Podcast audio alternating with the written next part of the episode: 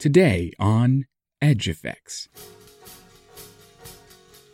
One of the paradoxes of modernity is that we are unbelievably interconnected in the world today. And most of those interconnections, most people don't see at all. And how you can take moral and political responsibility for the consequences of your own life if you don't know how your own actions are proliferating out into the world. I just don't know how you do that. And I think that's a big chunk of what environmental history has always been about. Writer Patrick Reardon sits down with environmental historian William Cronon to celebrate the 25th anniversary of the publication of his book, Nature's Metropolis Chicago and the Great West. They discuss Cronon's path to the project, its continued relevance, and the moral work of writing about the past. Their conversation was recorded in front of a live audience at the Drake Hotel in Chicago at the annual meeting of the American Society for Environmental History.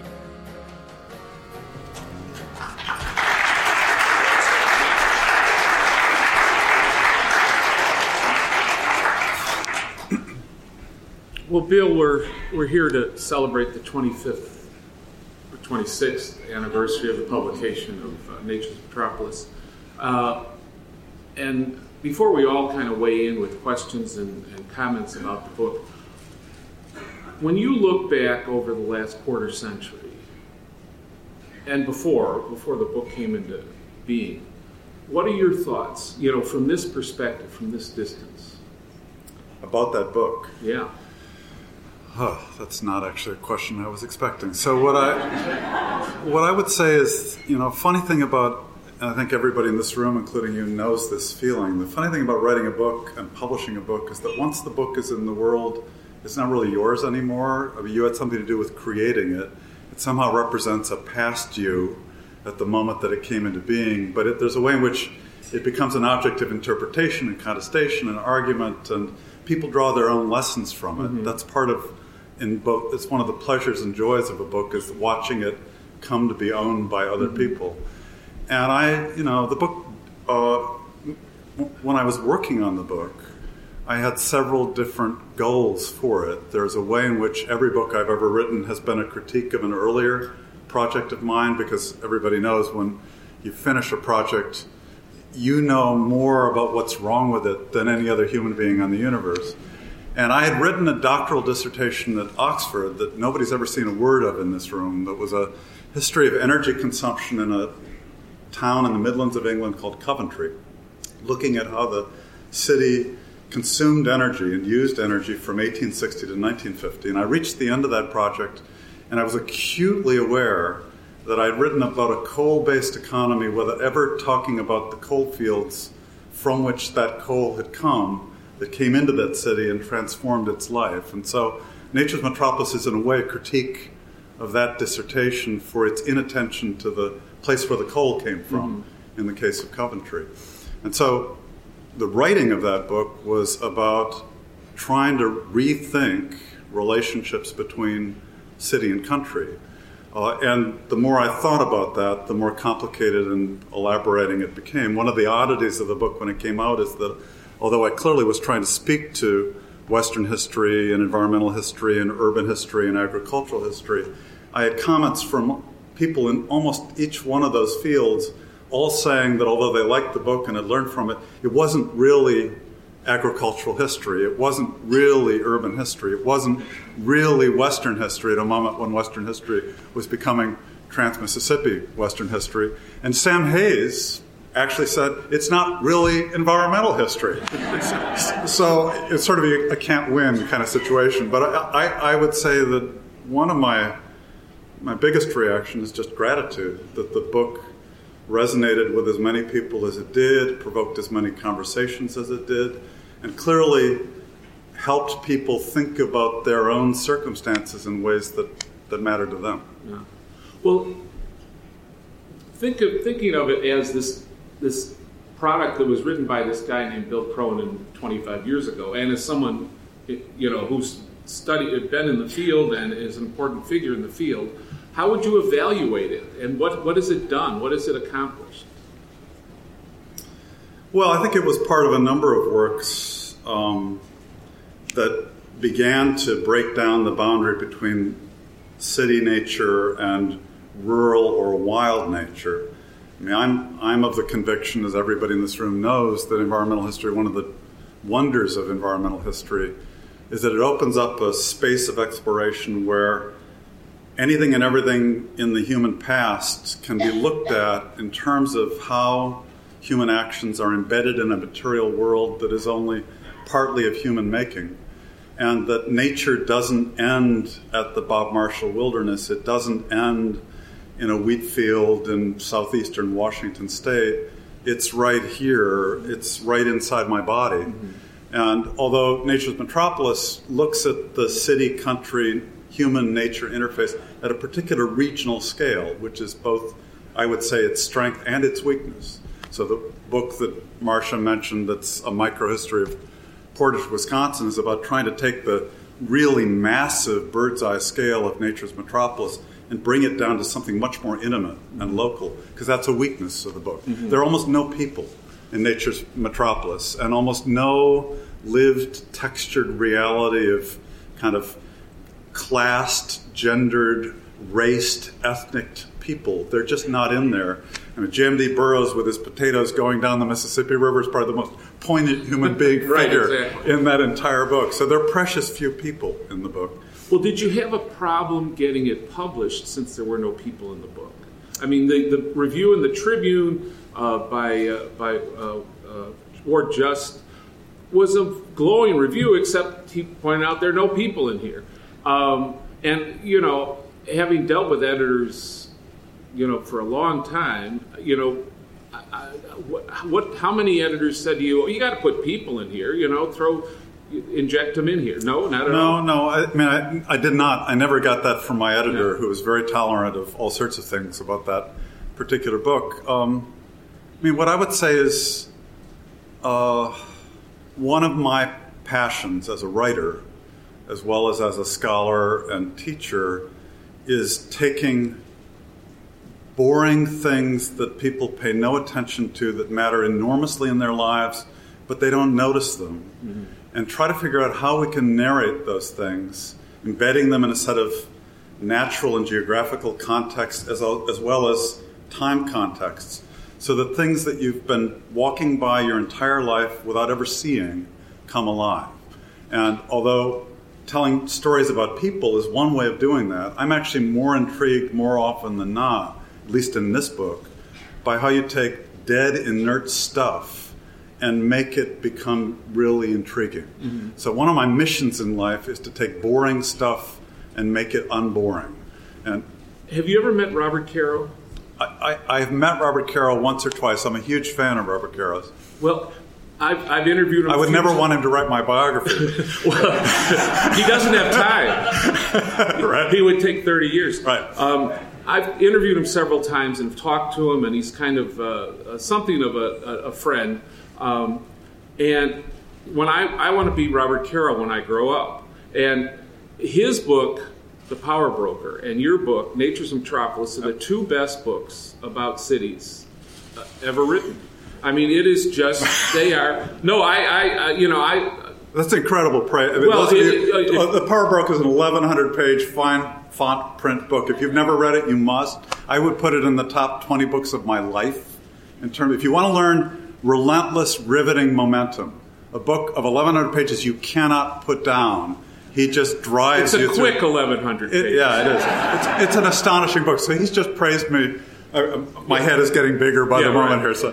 well, and, and, and the thing with Caro is, is somebody made the, the joke that he never met a fact he didn't like and he's he goes into these boring things. I mean, the the power broker is about Robert Moses, who was never elected to anything and changed the face of New York and Long Island, um, and as well as New York State, in ways that no single human being had ever done and will ever do. Right. Um, and so and that was a thing where he was unknown and he, he was brought into the so your book is taking you know this stuff like the the, the, the forest and the, the, the pigs and the you know uh, all and, and the bankruptcies and the and the tribune subscriptions i mean the, the research in yours reminded me of the research in his in this kind of creative research of uh, there's the one uh, place where you talk about uh, an indication of how much money was invested in Chicago was the number of the percentage of uh, subscribers to the Tribune who lived on the East Coast or the East uh, in the East, uh, 25% or something, whatever that number was. You know, the idea of just coming up with that idea of looking at that as a way of finding it, that out.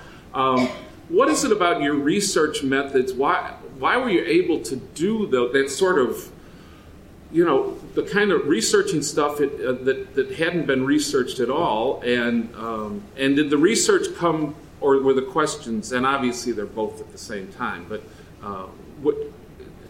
How much did you go into the research not knowing the questions you were trying to answer?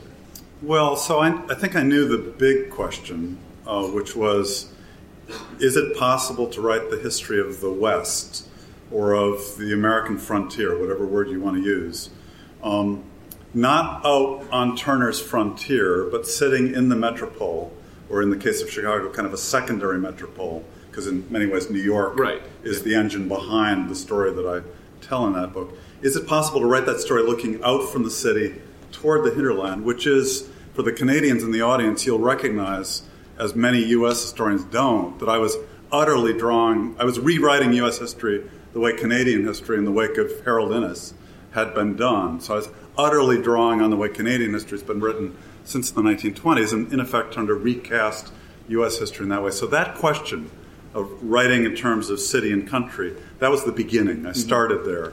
And the Coventry study carried me into that. The question about the research is having asked that question, everybody in this room knows what this is like. You know what it's like you start looking for things that are relevant to that question. And I came to think of the research for this book as looking for what I called relational data, mm-hmm. meaning uh, it's, it's pretty easy to find statistics and documents about a particular place. It's easy to find stuff about Chicago. It's not nearly so easy to look for documents and data that are connections. Mm-hmm. So I, I just went on a rummaging expedition for anything and everything I could find that was somehow what fit this description of relational stuff. Um, and I was uh, surprisingly successful in some areas and completely unsuccessful in others. I wanted to do something on manufacturing that wasn't just pork packing. Mm-hmm. I started looking for steel records. I wanted actually, although I had done coal in the case of Coventry, I wanted something on energy flows, and I just could not find anything adequately connecting Chicago with the Illinois coalfields mm-hmm. to do that. So that just dropped out of the picture in that space. Well, how um, you mentioned Coventry, and you, you finished that dissertation, and, and you know what the problems are with it, but but you're not, you don't want to do that book right away. You had you had another book, you had you know other books that you had to do first. Do you remember the moment or the the, the the, the, the thing that got you started on the research to this, and what was it, and, and what, what were the first steps? Well, so that, I mean, there are people in this room who know the story that I think is the best answer to that question, so forgive me if you've heard this. But so I, I finished the Oxford dissertation in 78. Mm-hmm. I went to Yale, started work on what was to be my American PhD, and I actually arrived in the first year already thinking that a city country study was going to be what I would do. I actually interrupted it with a seminar paper I did in my first year, which became the book called Changes in the Land. But when I designed the Chicago project initially, it was under the sign of Frederick Jackson Turner, and it was with me as something called a Western historian. Because in 78, I didn't think there was something called environmental history that I could get a job in. So I obscured the fact that this question about city and country right. had something to do with environment and nature. Right. It was all about, in effect, turning Turner on his head mm-hmm. and thinking about the frontier in urban terms rather than in rural terms. And I actually wrote the first two chapters, which you will all know as the booster chapter, the one about the boosting of Chicago, and the railroad chapter. Those two chapters got written first. In the meantime, I published a book called Changes in the Land, where all of a sudden I became well known as something called an environmental historian, and I was working on this huge book about Chicago that had nothing to do with environmental history, or at least I had hid right. everything about it that was about the environment. And I actually lost faith in the book. I, am somebody yeah. who I'm somebody who cannot write if I don't believe in what I'm doing. Right. And there was about a three, four year interval where I was starting teaching and doing other things, and I just did not believe that the Chicago book was what I wanted to be doing. And since it was my Yale PhD dissertation, I was in a bad Yeah, right. situation. And I then sat down and wrote the prolog Uh-huh. So the sequence of writing is one, two, prologue, three, four, five. Mm-hmm. That's the order in which it was written. And the prologue was actually Bill Cronon persuading himself that the book was worth writing Uh-huh. and, and reframing the book as environmental history. Mm-hmm. So the prologue had as its purpose the repurposing of a Western history, sort of a traditional frontier, inverted frontier study, into an environmental history space. And that solved the problem and enabled me to write the book. How important was it for you to think of it as environmental history? In other words, if if environmental history had not popped up as a as a thing, uh, would you have gone ahead and written the book, uh, and would it have how would it have been different? Well, so I think environmental history was popping up as a thing. There, the environmental stuff was in that book from the beginning. Yeah. I went into Western Well, that's history. what I mean. It- so my senior year of college, I took a course from Alan Bogue on the history of the American West, and it was the half of his two semester course that was all about the public lands, the national parks, the national forests, uh, inter- interactions with native peoples, and that was the moment that I fell in love with Western history Mm-hmm. Because it seemed like a way of thinking about American land, which I have had a passion for Mm-hmm. Yeah. all of my life. And so the book I would have written had I not suddenly realized I could be an environmental historian and still have a job Yeah. um, was foregrounding that stuff, reframing it so that that was central. But had I done the book in the in the traditional way, were I to show you the prospectus for the dissertation written in '79, it the chapter sequence is the same. Yeah. So it would have been recognizably But similar. The, the environmental stuff might have been more buried than right. Because my my sense of the book is, I think it's the best history of Chicago, the, the best book written about Chicago because it's so multi-leveled, you know. And uh, uh, and Ward Just in his review also said, well, you didn't deal with politics. Well, there's so many books that deal with politics. You know, you don't need another book about politics. But you wrote about stuff that no one else had ever written about, and it was like every page there's something no one else had written about how did you choose Chicago? Why Chicago? Uh, you, you, could have done conceivably St. Louis from a different perspective. You could have done uh, whatever. I don't. You know. So I knew I wanted to do city hinterland, and the Canadians had already done obviously Montreal, which is the grand kahuna for early Canadian history on that.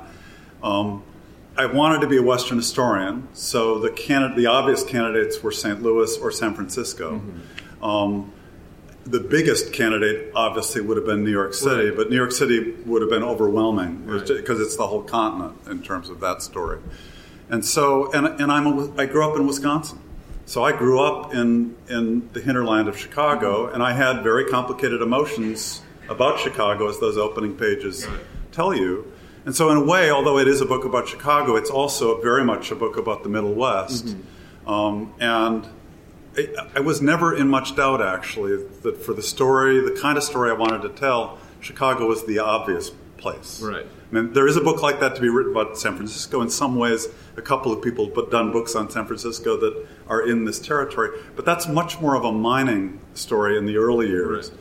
And that's a fabulous, fascinating story. But for the world I know most intimately, that really is where I come from, Right. who I am, Chicago's the place. Minneapolis, St. Paul, obviously, for grain, is spectacular, and I don't do justice to that story in this well, book. well, also any of those cities would, would be interesting. Chicago is is a big Kahuna. Um, you know, uh, you've got New York, and then then it's Chicago, uh, and and you know the 20th century becomes more complex. But Uh, one other thing to add is I mean, the great British urban historian Asa Briggs uh, used a term called shock cities, where he said that for any given historical moment from the Enlightenment forward, there are certain cities that stand as the shocking symbol of an emerging, call it a modernity, that is unrecognizable to the period before. In the 18th century, it's Manchester. Mm-hmm. In the early 19th century, Manchester and Birmingham. Uh, in the 20th, first half of the 20th century, it's Los Angeles. But for the second half of the 19th century, there's no question that it was Chicago. Yeah. And people who came to Chicago had that reaction that they were seeing the future. Right and were disturbed by the future that they thought they were seeing. So notice there's one other benefit of Chicago, which is I was very conscious that though it's a very particular history of one very particular city, and I had an economic historian on my dissertation committee, a wonderful historian named Bill Parker, that said, you know, you really can't do just Chicago. You need to do six cities so you can compare, right. you can compare them because right. otherwise you can't make causal claims. Yeah. You, are only making narrative descriptive claims. That was okay with me. I'm I'm okay with narrative descriptive claims. But but the what I would say about that is that I was very conscious that the story I wanted to tell about Chicago has analogs all over the world today. So the idea that there is a city that is acting in effect as the interface between a much larger globalizing economy. So it's a kind of colonial outpost mm-hmm. of a set of emerging connections with a periphery that that city is coordinating the transformation of that periphery on behalf of capital and power over here. Right. That's the story of modernity. Yeah. And Chicago is an amazing example, but it's not at all hard to see, you know, in the Pearl River Delta right now, that story is unfolding. Mm-hmm. That story is unfolded in Brazil. It's unfolded in many, many other parts of the world. Right. You, you talk about, uh, I mean, the boosters talked about the inevitability of Chicago, and um, and your book makes it real clear that there were many factors that, that came into play uh, at the same time uh, uh, to make Chicago happen, including the the uh, the commitment of, uh, of Eastern money, the, the decision of the Easterners. Here's where we're doing it, and so once you do it, then then then there's a fire, and you got to rebuild just because we've invested so much money. If if it hadn't been Chicago, do you have any thoughts on where what it would have been? Would it have been a, an early Gary or Milwaukee or what? Any thoughts? Uh... So I'm, you know, although I'm an environmental historian to the core, I'm even more to my core. I'm a historian. Right. Period. Yeah. And um, I'm fascinated, in particular, by certain kinds of historical phenomena in the last quarter millennia of places where new technologies produce collective actions by human beings, where thousands, hundreds of thousands, millions of people all make choices. Mm-hmm. They all have agency. Right. It's it's not a determinism, and yet the collective decisions are so piled up that it's kind of hard to imagine how it might have been right. any anyhow right. else. Though I again, I'm not a determinist in any way.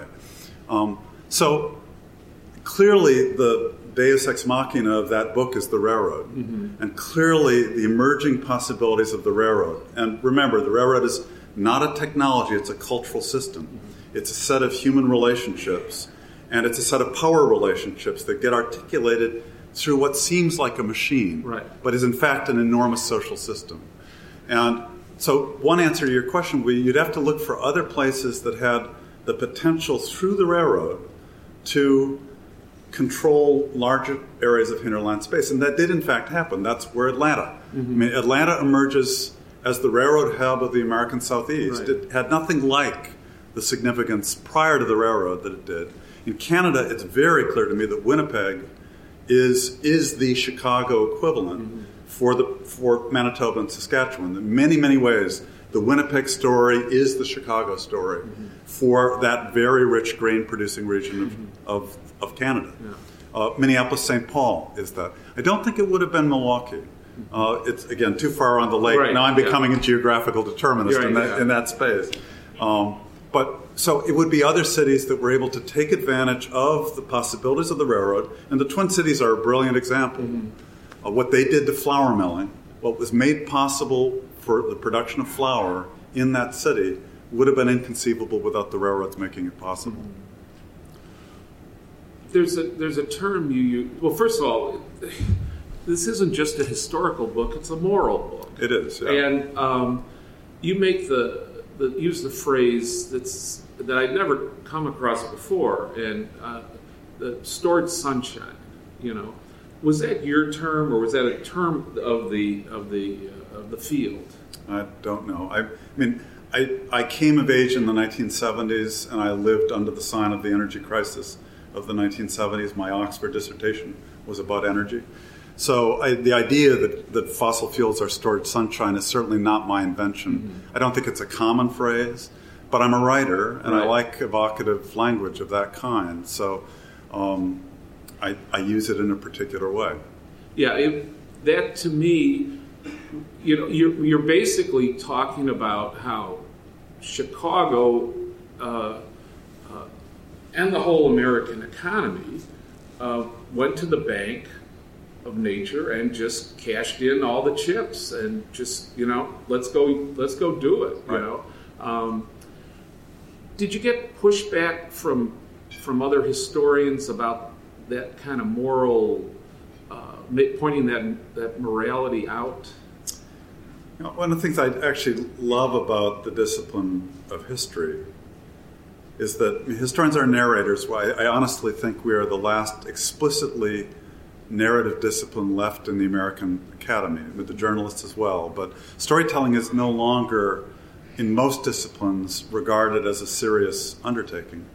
And I believe about storytelling as an activity that it is inherently a moral, a moral activity, which is to say, it's about organizing events and characters and landscapes, settings, um, so that a series of events become explicable in the sequence of relationships that are unfolding over the course of the narrative. And almost always, the narrative has some lesson in mind, whether that's an explicitly moralizing lesson. Um, different writers answer that differently, but again, one of the beauties of history is that although there have been moments when historians have argued with each other about whether they are objective or not, right. um, objectivity is actually not the phrase that most historians use to describe what they do. I mean, my word now is it seems to me our goal is to be fair to the people whose lives we narrate. Mm-hmm. And that means trying to see the world through their eyes and try to. I mean, one of my beliefs as a writer and as a teacher is that if I'm going to argue against something, it's morally incumbent upon me to be able to articulate the thing I'm arguing against so that a person who holds that view recognizes that I've done justice to their point of view. It, for me, the highest praise is if I'm articulating something I'm about to disagree about, to disagree with, if I can describe in such a way that the person who holds that view says, you know, I couldn't have said that better myself, right. then I've, I think I've done justice to their position and can begin to enter into a dialogue about other ways of thinking about that. And that's part of my moral project. I mean, my deepest moral project is to understand the world. Mm-hmm. And, and understanding the world is a really complicated task. And my moral conviction is that rich understanding of the world leads to better, more responsible, juster, better action in the world. That when we when we act on the basis of our own mythic conceptions, where we believe our own lies, and, and we're forever lying to ourselves because we want to we want the world to conform to our convictions about the world. And not letting ourselves do that, holding ourselves accountable for the, the lies we're always at risk to tell ourselves about ourselves, is part of moral, acting morally in the world. Right, right. Well, um, I've been asking lots of questions, and um, we wanted to give a chance for the audience to ask questions. Um, we've got uh, one or two uh, microphones. Um, uh, does somebody want to start? Otherwise, I'll just keep talking. I know you're good at picking apart your own work and talking about what aspects of it don't hold up, but could you give us your perspective on how Nature's Metropolis does hold up after all this time and what its ongoing relevance to environmental history or U.S. history is? Well, I hope it. I hope it. I hope anybody reading that book um, at least gives some thought to when they write about cities, ask about what's the relationship of that city to the landscape and relationships that it's embedded within. I think it, I, I think it's pretty hard not to do that actually after you read the book. So one of the ways that the book holds up is to really force people to recognize that that relationship is a pretty foundational relationship, which is not to say that everybody needs to keep writing that book. That would be crazy. There are many people in this room who've written books that have affected me in much the same way that I've just described about city country on other sets of categories, other lenses for seeing the world that I didn't do justice to at all in the writing of that book. I'd say too that that um, you know, in a funny kind of way. I, so the day after the November election, uh, many people in this room were teaching uh, at that time, and different people made different choices about what they were going to talk with their students about in the wake of the election. Um, what I did, because I was teaching a course on the making of the American landscape that was a very map dependent book, was to put on the screen at the beginning of the lecture two slides, one of which showed uh, all the blue and red states in the United States since the Eisenhower election of 1952. So every presidential election since 1952, looking at blue red states. And then every blue red county distribution for 2000, 2008, 2012, 2016. And what for me, as the author of Nature's Metropolis, jumps off those maps, spectacularly jumps off those maps, is the rural urban divide that is not uniformly red blue. You know, the, the black belt of northern Georgia, Mississippi, Alabama is a very rural area, and it's blue in those maps. And there are Indian reservations and Latino areas in the southwest and on the Rockies that are blue. And I could give you other examples. Menominee County in Wisconsin is blue. Um, but the red blue divide in those maps is very much a rural urban divide and thinking about the rural urban boundaries in American politics right now.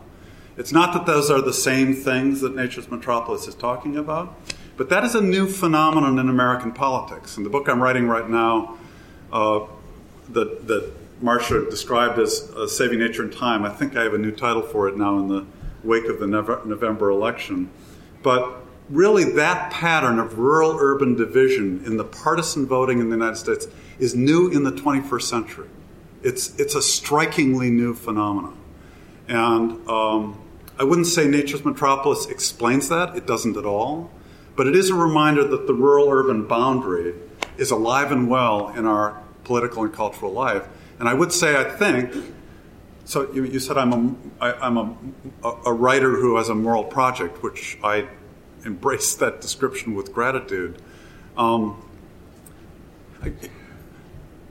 so, when I describe the moral of Nature's Metropolis, and I'm still committed to this moral of the book, and it's what I try to articulate in the closing pages of the book, it's that it, it tries to describe in a very rich, textured way the paradox that at the very moment that the world was becoming ever more intimately interconnected and intricately connected to a degree never before seen in the history of the world, those interconnections were being rendered opaque by the people embedded within them so they could no longer see those relationships. And for me, one of the paradoxes of modernity is that we are unbelievably interconnected in the world today. And most of those interconnections, most people don't see at all. And how you can take moral and political responsibility for the consequences of your own life if you don't know how your own actions are proliferating out into the world. I just don't know how you do that. And I think that's a big chunk of what environmental history has always been about. I had the good fortune to learn through your Facebook account, we're befriended on Facebook, uh, that your son embarked on a trail through all the national parks of the United States. Right. Uh, while trying to feed himself as a vegan. And through this, I also learned that uh, you and your wife, the parents of this kid, smart kid, um, were vegetarians for environmental reasons. And since ever since then, I have been wondering how much did all the meat you were talking about either convince you to become a vegetarian or so what's the what's the relation between your bodily experience of a moral life as a vegetarian and nature's control? Yeah, that's a great question. And people, particularly when they read the meat chapter of that book, uh, I mean, they all ask me if I'm a vegetarian after reading that. And I should say I'm not a vegetarian. I do eat meat. I don't eat very much meat. So I'm now, I think, what Michael Pollan would call a flexitarian.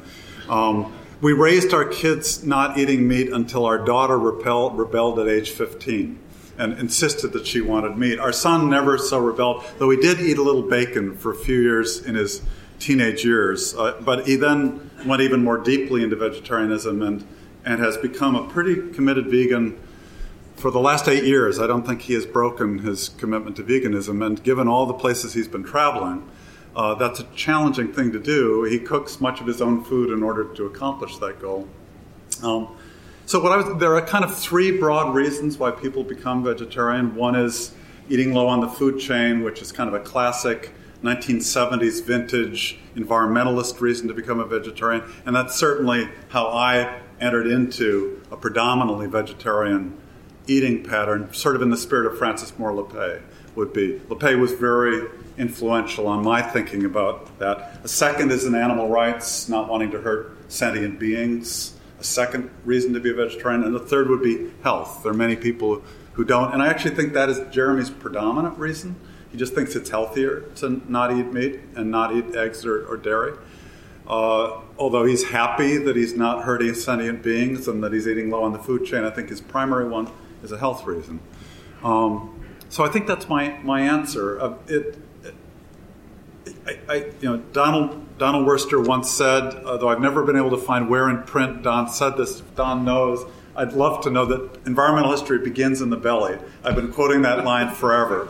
I think I heard him say it maybe, but if somebody can sh- quote me chapter and verse of exactly where those words appear on paper, I would love to know where it is. And I actually think that that's true. I, particularly when you think about this project that I just articulated to Emily's question of the moral project of taking responsibility for the consequences of one's life in the world, which is moral and political. I don't I don't keep those two words very separate in my own vocabulary. Uh, food is an awfully interesting place to think about one's own moral life. Though I am not of the view that it's that simply changing the way you eat is a sufficient political act in the world. So, is there wild America, or is it lost? Huh. Um, so I think he just asked that not of the author of Nature's Metropolis, but of the author of an essay called The Trouble with Wilderness. Although uh, a- anybody who reads Nature's Metropolis carefully will recognize that the arguments of Trouble with Wilderness are sketched in the prologue as they're even more sketched in Changes in the Land. Um, so what I would say is, you know, I've, I, I have it is it is absolutely true that I have served on the governing council of the Wilderness Society for the last two decades and it is an organization that I am deeply committed to. And I would say to all of you, this is a political statement, that um, at this particular moment, organizations like the Wilderness Society are on the front lines of really important work in the world that I would urge all of you to think about whether you care to support that work.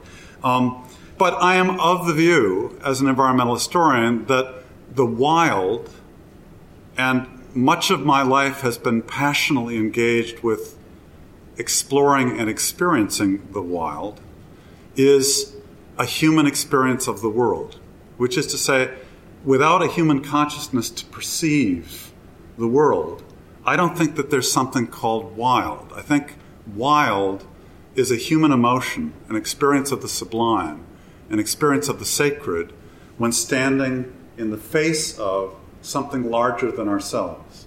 And I think that different people experience that sublime divine experience of that which is larger than ourselves, which we did not make, on different scales, in different contexts, different ritual spaces. For me, standing in front of, standing in deep wilderness, is as, as defined by American law in the 1964 Wilderness Act or defined by our national parks, or moves me enormously. Um, and I think that that is a profound experience that has in no way come to an end. I mean, the wild exists in the world, and to imagine that the wild has gone away, I think, is to imagine that human power is far greater than in fact it is. And that to imagine that we have the power to destroy that is, is I think, to misunderstand the nature thing. I also think that the wild is currently in my gut. I, I, I think that my gut is the wilderness in certain odd ways. I don't control what's going on in my microbiome right now. I really don't control it. I can affect it and I can eat some food back there that's going to cause all sorts of disruption down in this space. But I did not make it. It is not. It does not obey my consciousness. It does not. It is not under my control. And for me, the I know I'm babbling now, but the, the, the, the power of the wild is to remind us of the finitude of our own power and to invite us to recognize how important humility is in the face of the creation uh, and that we cannot destroy. We can destroy our perception of it, and that would be lethal indeed. But we can't destroy the world. We can destroy ourselves, not the world. One follow up question on that. To find the wild, do you have to go to Yellowstone or can you go outside the door here? I, I, well, so I, I want to here. I want to be really careful. Uh, you know, I think it's crucial to defend Yellowstone. I, I, oh no, yeah, this is not. So, so, so scale matters. Yeah, scale matters. Yeah. So, big, deep wilderness matters, yeah. and it's precious that this nation and others in the world are protecting it. I would remind all of you in this room that there's something called the Arctic Refuge that most Americans no longer even know exists. The Arctic Refuge is once again at play, deeply at play you should remember what it is, and that's deep wilderness. But yes, I do actually believe, given the answer I just gave to Don, that recognizing the non human other as an embodiment of the wild is something we can do here in Chicago, which does not mean it's the same as the Arctic Refuge. Right. They're different. And yet, and yet, I want to recognize the otherness of them both. Right. Bill, if you were to get a MacArthur grant tomorrow, to ask you to invert your study of nature's metropolis to look at the impact of the hinterland on the city. What would you write about in terms? What chapters would you add to nature's metropolis to talk about the environmental impacts of the hinterland? You mean the, a micro study of what goes on inside the city? Because not, in not many necessarily a micro, but an urban scale, not rather than a regional scale. Well, so, huh. So uh, uh, in, there are many ways in which, at least the way you framed the question, I do think Nature's Metropolis does that, which is to say, the, the book cherry picks those places in Chicago that are most vividly related to the hinterland and where you can see the hinterland present in the city, which is a little bit different from what you said. I think my best answer to that is actually the Portage book. The Portage book is a critique of nature's metropolis. It's a critique for the lack of people in nature's metropolis, and it is taking a very small place and its surrounding countryside that oddly sits in the, exactly the same geographical location, which is on the boundary between the St. Lawrence and the Mississippi watersheds. So it's right, I mean, right now, I mean, right now, I don't know, can't orient myself in this room. You know, the water's going that way toward the St. Lawrence, that way it's going down toward the Mississippi. I made my angle wrong in terms of the way I just did that. Um, and so, I don't know. It. it uh, I think what you just asked is what I'm trying to do in the Portage book. Um, look forward to that. Okay, thanks it also would seem to me that Nature's Metropolis is about how Chicago was affected by the hinterland. I mean, you, Chicago doesn't exist if it wasn't for the trees and if it wasn't for right. the farms and if it wasn't for all that stuff. I mean, you could build a railroad here, but if there's nothing to bring to it, nothing it doesn't mean anything. Yeah, I agree. Uh, the questions back there? Thanks, Bill. Um, this is back to a couple questions ago. We, we talked about politics and the historian something that I really noticed is that Trump has made Chicago a particular kind of synecdoche of all that's wrong with urban America. Um, can you talk a little bit about why you think Chicago has become such a target for certain kinds of political anger And then the much bigger question I want you to reflect on is what do we do now? As environmental historians, we spent two decades critiquing environmentalism, and I sometimes wonder if we've done too good a job of that, perhaps. So there's two different questions. I think that the reasons why Chicago is a particular lightning rod for that kind of critique. It, it's Barack Obama's hometown, so that's one. The murder rates in the city are formidable and scary. They are racialized murder rates. So if you're looking for, um, you know, a dog whistle kind of description that invokes race without invoking race, those are all in that territory. It's a democratic city, long been a democratic city. So I, I, I, think it's all of those things, and it just makes a convenient hook to hang that material on. I don't think it's deeper than that. Um, he's also a New Yorker. so, yeah. New Yorkers have long been inclined to look at the second city and dismiss it in, in, in the kind of way that we're seeing there. Um, I don't. I actually don't think that the environmental historians' critiques of environmentalism are what we're mainly seeing enacted in the public realm right now.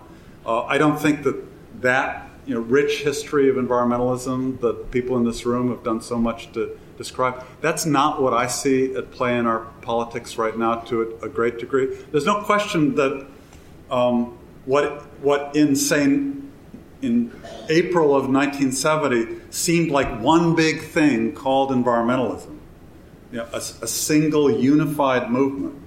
Um, I think was always an illusion in the sense that it was always many things that seemed like one thing at that moment of the first Earth Day.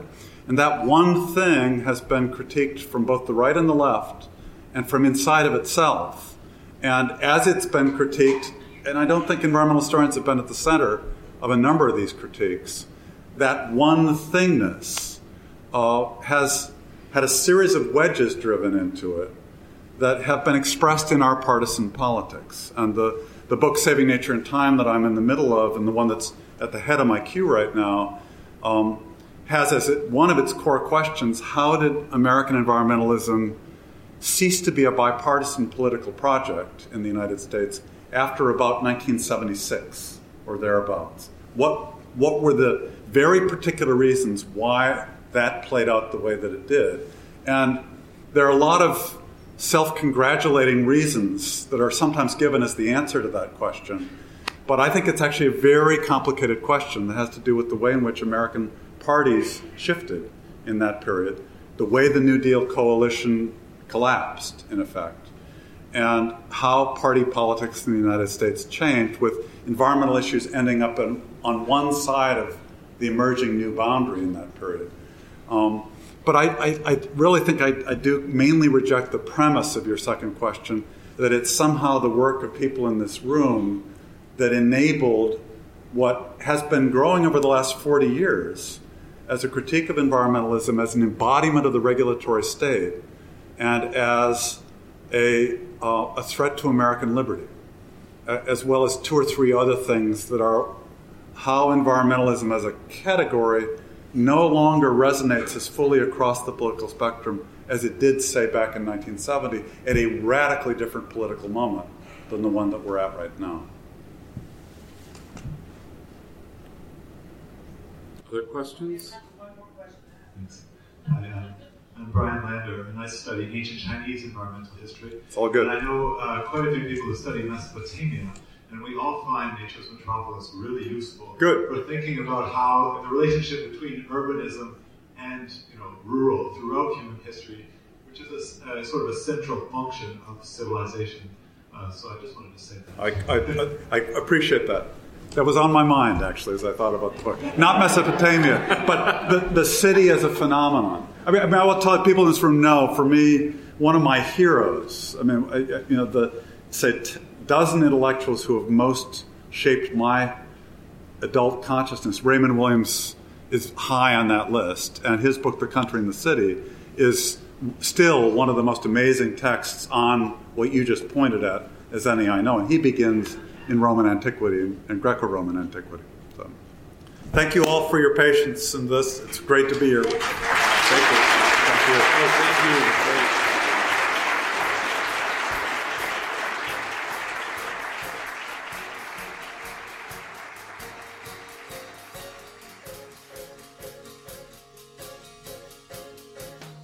You've been listening to Edge Effects, a production of Che the Center for Culture, History, and Environment in the Nelson Institute for Environmental Studies at the University of Wisconsin Madison. Today's episode was produced by me, Brian Hamilton, with special thanks to Lisa Maeto. The music you're listening to is by Julian Lynch. In the weeks ahead, look for new episodes featuring Adam Rome, William Dubuis, and more. Get them sent straight to your computer or mobile device by subscribing to the Edge Effects podcast in the iTunes Store. You can also find us on Google Play, Stitcher, and TuneIn. If you like the show, please leave us a rating and a review. And as always, keep up with the steady flow of great content about cultural and environmental change across the full sweep of human history at edgeeffects.net.